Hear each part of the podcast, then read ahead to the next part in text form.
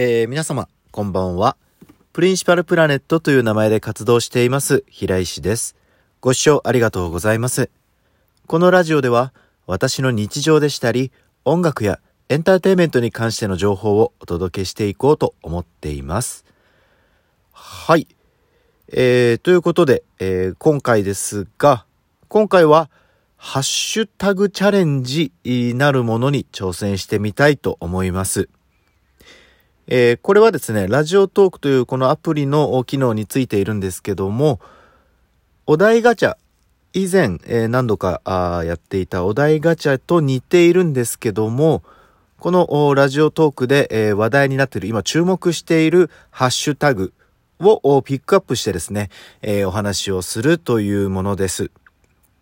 で、えー、今回は理想の睡眠時間というハッシュタグについて、えー、お話ししていこうと思います。えー、普段ですね、睡眠時間、私の睡眠時間なんですけども、結構まちまちで、えー、短い時はだいたい3時間ぐらいで、えー、長い時だと10時間ぐらいは眠ったりして、幅が結構あるんですけども、本当はね、同じ睡眠時間をサイクルとして、えー、活動できれば健康的に過ごせていいんですけども、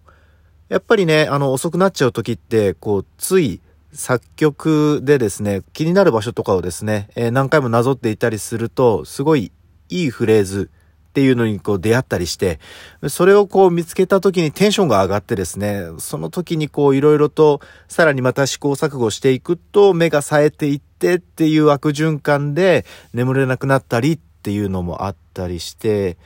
で逆に、えっ、ー、と、休日ですね。休日にまあ寝足りないなと思って、まあ二度寝とかしてしまうと、うん、結構夕方とかになったりして、あの、不規則なあ結構睡眠時間だなって自分でも思います。えー、規則正しい生活にはね、憧れるんですけども、やっぱり先ほど言ったそのいい曲が降りてくるタイミングとか、まあ、そういったものって本当に一期一会ですし、あの、その機会をこう、逃してしまうっていうのも、ものすごくもったいないことなので、あの、まあ、その場合は仕方ないのかなと、こう、諦めて、あの、作曲に、あの、従事したりするんですけども、まあ、短いのはまあ仕方ないにしても、あの、長く寝てしまうっていうのは、まあ、ちょっとこれはね、あまり意味がないのかなって思っているので気をつけたいところですね。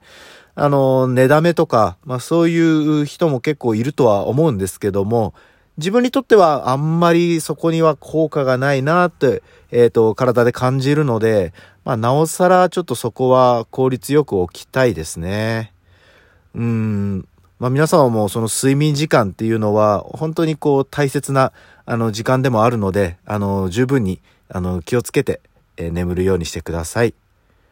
それでは今日はこのくらいで改めてご視聴ありがとうございました。ではまた。